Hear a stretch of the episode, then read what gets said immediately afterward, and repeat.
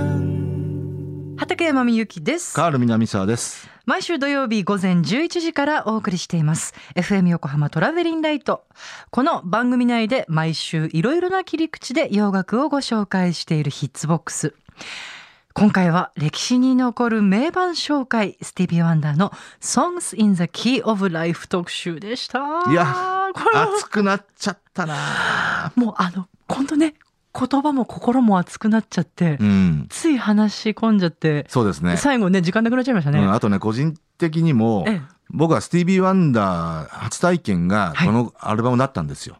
ああそうでしたかそううんう「ん I Wish」ねあの第一弾シングルになった曲で、えーオンタイムで初めて聴いて、はいスティービー・ワンダーに触れたのがあれが初めてなんですよ。あそうですか。はい。っていうあの、ところもあるんで。今改めて思うと、俺、俺とスティービーって12歳違い同じ干支だとかなってそう、思っちゃって12歳違いだったんだな。でもそれしか違わないんだね。ね。ねちょっとそれで、それもびっくり。御年70って聞いて若いじゃんと思ったらうん13歳の時にもうナンバーワンヒット持ってるってことはだから12歳とかさ11歳とか10歳ぐらいからそう。きっとこうねだからあ演奏の活動とか13歳の時ってのは僕はが生まれて間もなくの頃だったんでそういやいやラ虎年ですよ虎ラ年ステあそうですかィービー・ワンダーもうスティービー・ワンダーとまさか一緒に仕事してるなんて話もびっくりだったんですけれども、うんえーあまあねあのちょっと放送をじゃあそうですね聞いていただいて、この特集をお送りした後放送で語りきれなかったことをコーナーコメンテーターカール南沢さんに改めて語っていただきます。それではまず2020年6月20日に放送したヒッツボックス「スティービー・ワンダー Songs in the Key of Life」特集をお送りいたしましょう。時刻は12時37分 FM 横浜から生放送でお送りしていますトラベリンライト。この時間は60年の歴史の中のポップソングからよりすぐった名曲を様々な切り口でご紹介するヒッツボックス。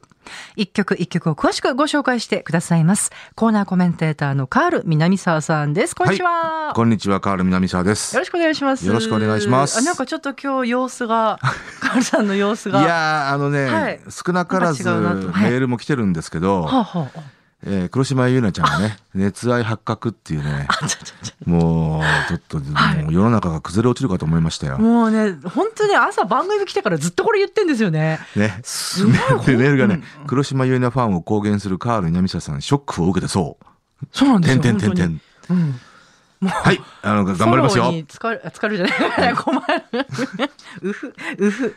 気を取り直して。気をは取い、り直して、はいきますよ。今日のテーマは、はい、えー今日はですね、えー不定期企画、はい名盤紹介。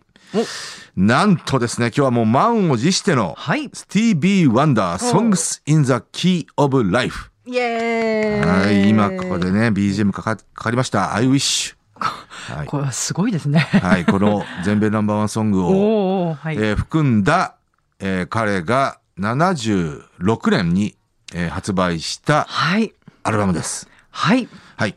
えーもうね、スティービー・ワンダーの細かい経歴は、えーもう省きますけど、え、え、えー先月5月13日に満70歳、ああ、そうですか。えーになった、うーんもうね、これ本当い現存するアーティストの中でも、リビングレジェンドって言われ、言われるアーティストで一番ふさわしい人ですよね。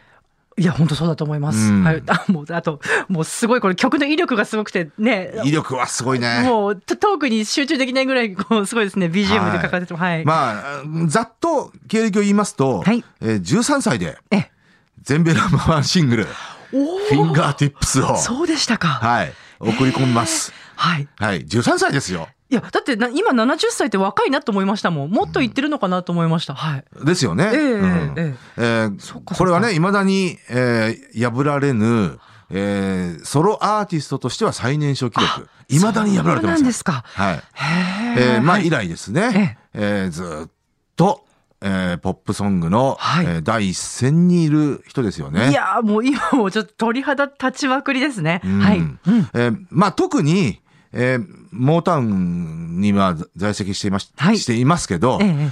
えーまあ、あ、そうか、今も、もうそうですね。応。一応今もモータウンあそうになんで在すか籍しています。うーはい。んえー、3部作、70年代ね、えーはいこのクオリティコントロールをね、えーこう獲得したと言われているね、ははえー、3部作がありますね。ははえートーキングブック、はい72年、はい。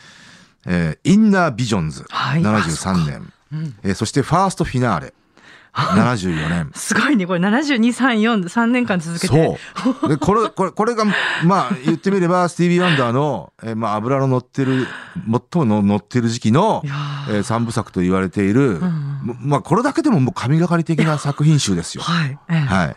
えーまあ、特にね、73年、74年と、えーこの2枚のアルバム、えーこうやっとこれは、よ要は、インナービジョンズとファーストフィナーレ、はいえーが2年連続グラミー賞のアルバムオブザイヤー。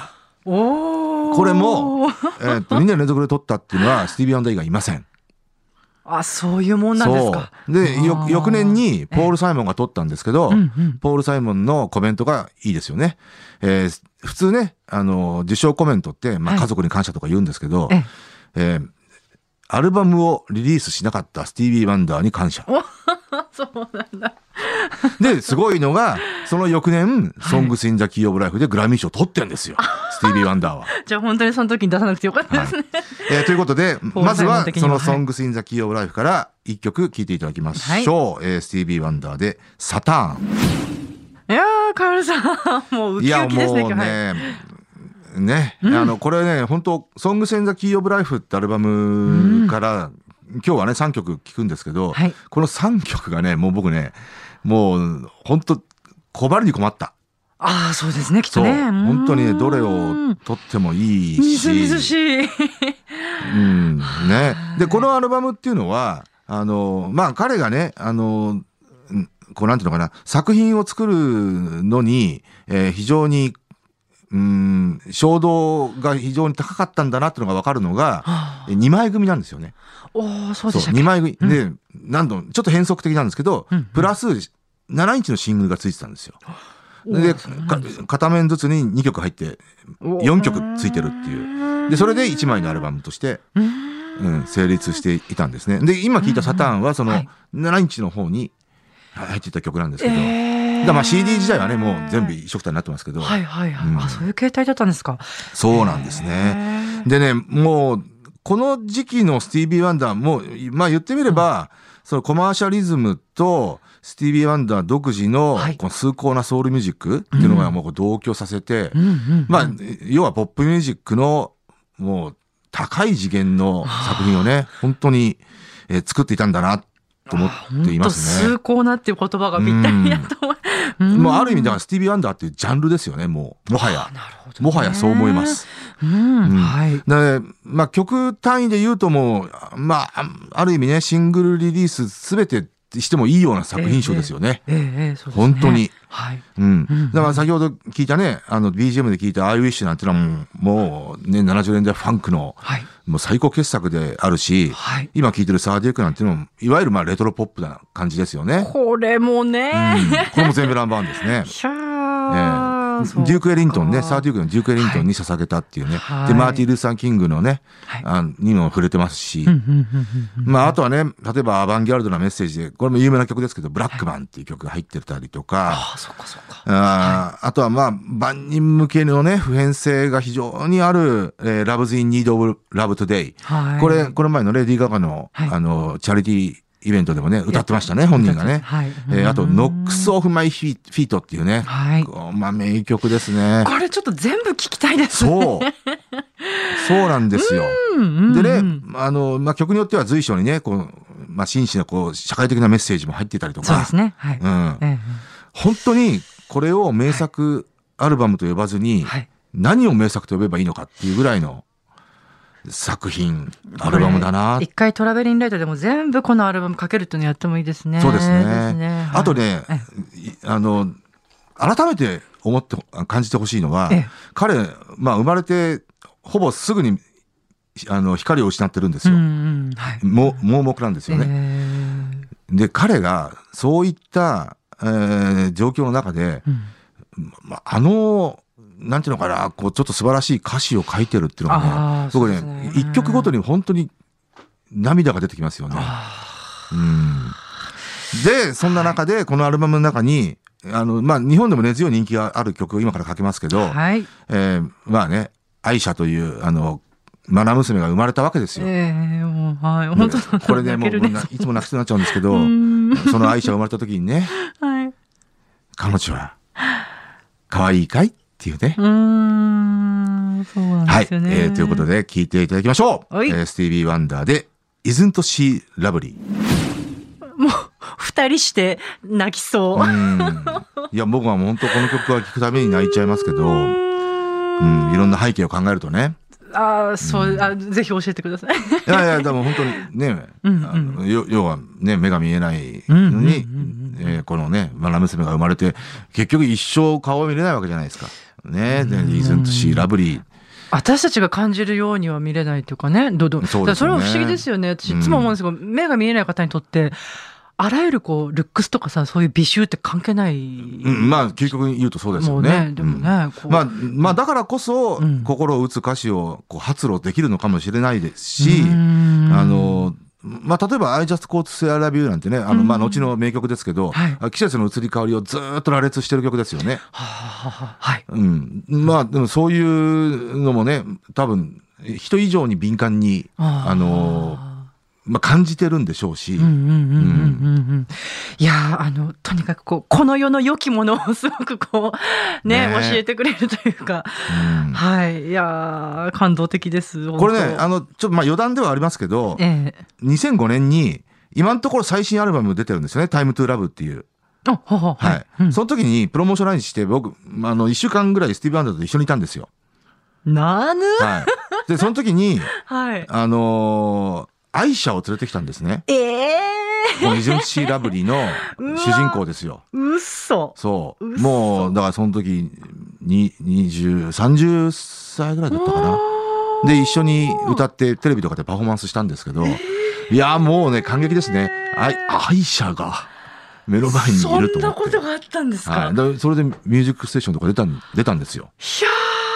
はーうわい。いや、それでね、あのうん、あの、見たかったな面白いのは、あの、スティービー・ワンダーって、まあ、場の雰囲気を和ますためだと思うんですけど、えたまあ、僕ら、ナイス・ミーチューって会いますよね。ええで、女性スタッフと会うときって必ず、ナイスとミーチューって言って、お、君美人だねって言うんですよ。だから多分、 そういうエピソーすドごよくく気聞をきま使っすねてると思うんですよ。えうんうんうんまあ、そういう、そういったものにほら、なんと、やっぱり触れちゃいけないん雰囲気あるんだけど、うんうんうんもうあえて自分からそう言って、笑いを出して、っていうね、すごい人格者でしたね。はうあ、んいやでもそういうとこも本当に曲にも表れてるなって思いますねあったかいね本当ね、最後の晩にね、はいあのーこれなかなかないんですけど、ええ日本人スタッフ全員にって言って、あのー一席設けてくれて、あら全部スティービー・ワンダーダーがもちろんお金払って、ええこんな日本スタッフにね、あの、あら食事を一緒にしようよ、っつって。ちょっと嬉しかったんでしょうねでも一人一人にね、スティービーのテーブルに行ってね、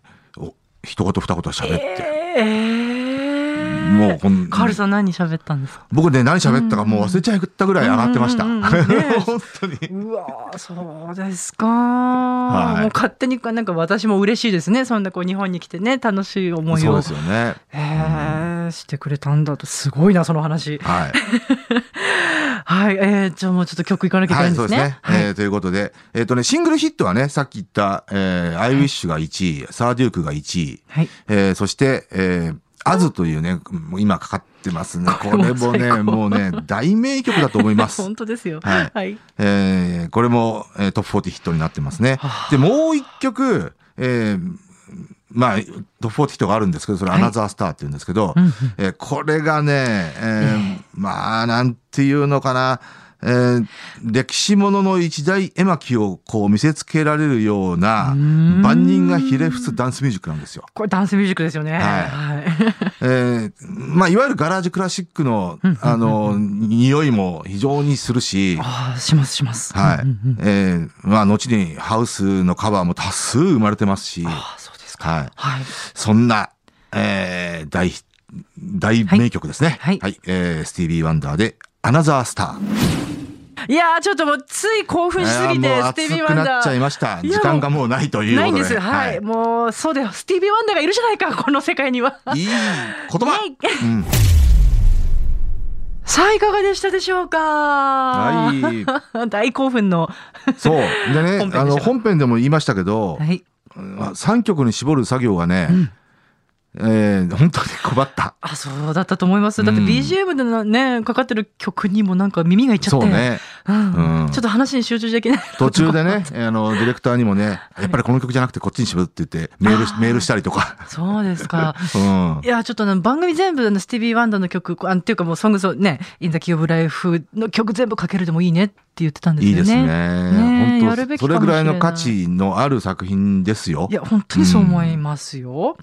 えータルジャさん、カールさんのお話にジーンときちゃうとおっしゃってくださったあり、り神がとうございます。奈川区のけいちゃんさん、アイシャさん、テレビでお父さんと一緒に歌ってたの、確かかに。に見ましたそ、というう。あの、ミュージックステーション、そしてミュージックフェア、ええあともう一番組ぐらい愛車と一緒に歌ったのをブッキングしたはずなんですけど、何だったか忘れちゃったな。スマッねプえスマップだったかなとかね、ちょっと。ご覧になって覚えてらっし、ね、覚えてらっしゃる方がいらっしゃるという、はいえーこちらもね、はいえっ、と、伊勢原のみなパパさん、はいよっスティービー待ってましたおということで、同僚に悟られないように聞き ます。なんだろう多分こっそり聞いてるんだこっろそうりね聞いて感動しちゃう、えーあとね、のり巻き、あと、茅ヶ崎さん。はいのり巻き G、ああといし、つもね、うんありがとうございます、はいイズンツシーラブリあー。ええーちょっと長いバージョンを初めて聞きましたっていうおーね。これアルバムバージョンからき、ね。あバージョンが違うのがそうなんですねシングル、あの、イズンツシーラブリーは、はい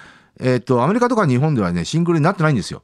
あそうなんですか、うんヨーロッパでなってるんですけど、うーんあのそちらのバージョンは、あ頭がちょっと切られてるんですよね。うーん、そっか。はハシビロコさんも今スティービー・ワンダの曲聴いてそんな意味があったなんて知らなかったです私も泣きそうです多分イズイズンシラブリーのなんかこう背景のお話をそうね聞いてくださってうのん反応なんでしょうか、い。うんいやいやいやあと あのね、あの僕ね、グラミー賞の、その、ええポール・サイモンの話っていうのも、はい それそものね逸話もね、はいあの、まあ当時、その逸話聞いたときに、うんなんとなく粋だなと思いましたね。いいですね、 うん。粋だし、多分ね、雰囲気的にねうん、これ本当にそうだと思うんですけど、うんうんうんあのースティービー・ワンダーが「ソングス・イン・ザ・キー・オブ・ライフ」要は76年にリリースして、はい77年のグラミー賞を取ったわけですよね。は多分ね世の中に現存在していたミュージシャンはええ全員が納得したと思います。納得したと思うし、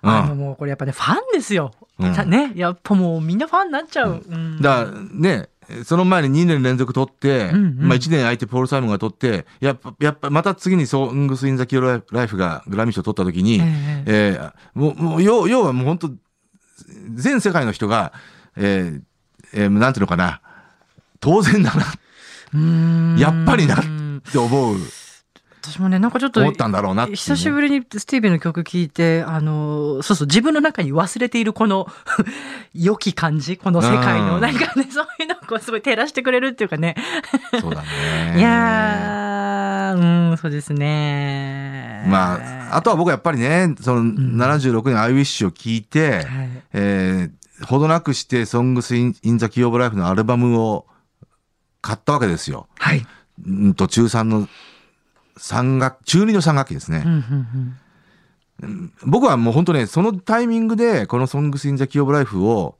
に紛れ合わせてくれた神様に感謝したいなと本当思います。もうすごくうん今の目力を小皆様にもお届けしたいですけど本ね。当に心の底から思います。これ地球外生物とかにもさこのスティービーの作品あーそうねこうねこれ地球の代表みたいな感じでこあう確 かにやっ。てたいよね。うん、いやいや本当に冗談じゃなくてそう思います。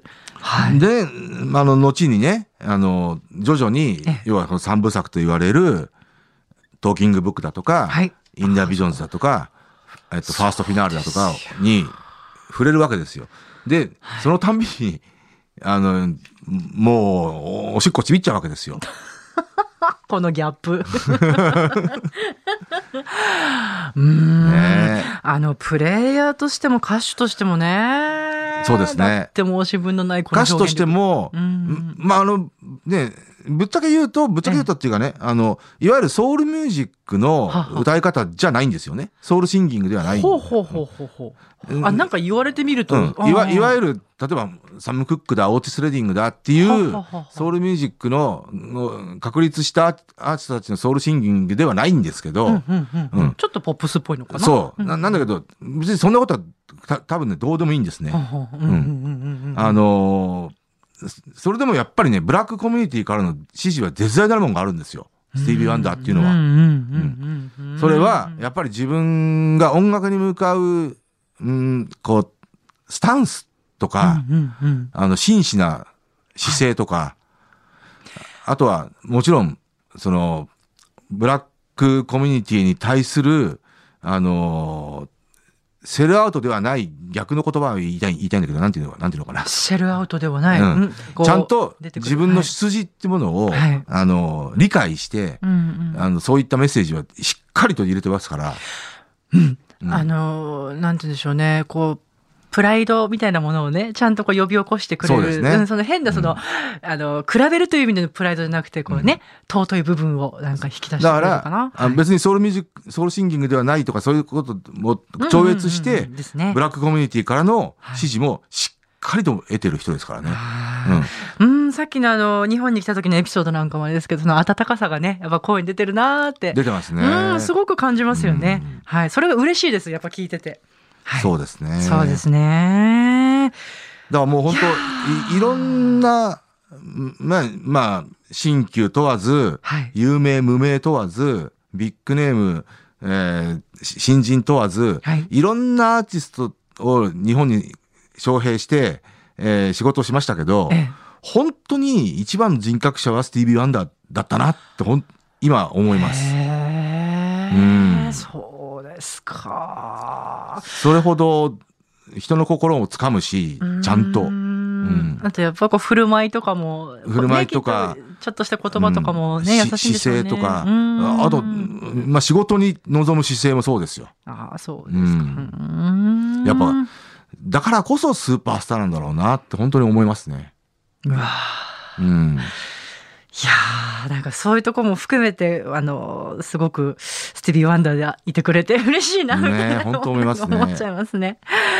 いやいやいや。あとはね、はいあのー2005年以来新しいアルバム出してないんですよ。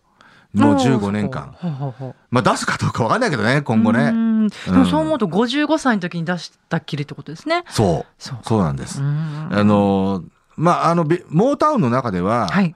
これもう70年代からもう有名な話なんですけどええ、ベリー・ゴーディは、えー唯一、スティービー・ワンダーだけに、締め切りを設けなかったらしいですね。普普通、あの、ほら、ミュージシャンに、いつまで作れ。 ないといつまでもやんそなう。いからね。ちゃんと、要 は、レコード会社としてはね、ええ契約がね、あります契約もあるし、はいいあの、なんていうのかな、 セセールスのうんうんうん。組み立てもありますから、ほうほうほうほうほう。はいいつにこれをリリースしてっていう そりね、ゃそうあだあるんでね。えうん、だけど、スティービー・アンダーだけだって。あの、締め切りは設けません。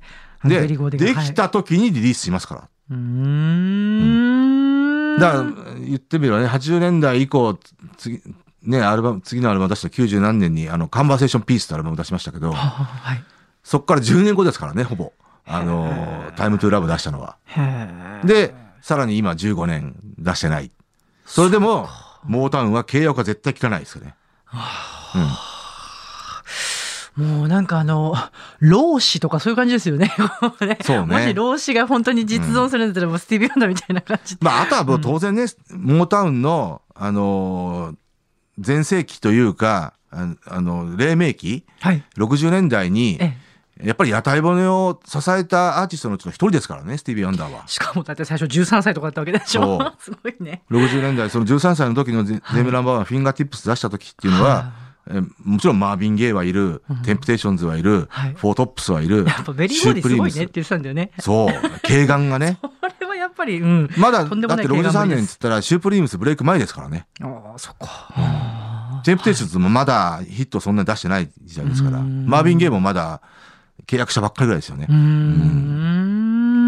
ん。いやいやいや、ちょっと興奮してしまいますね。興奮します。ね。うん。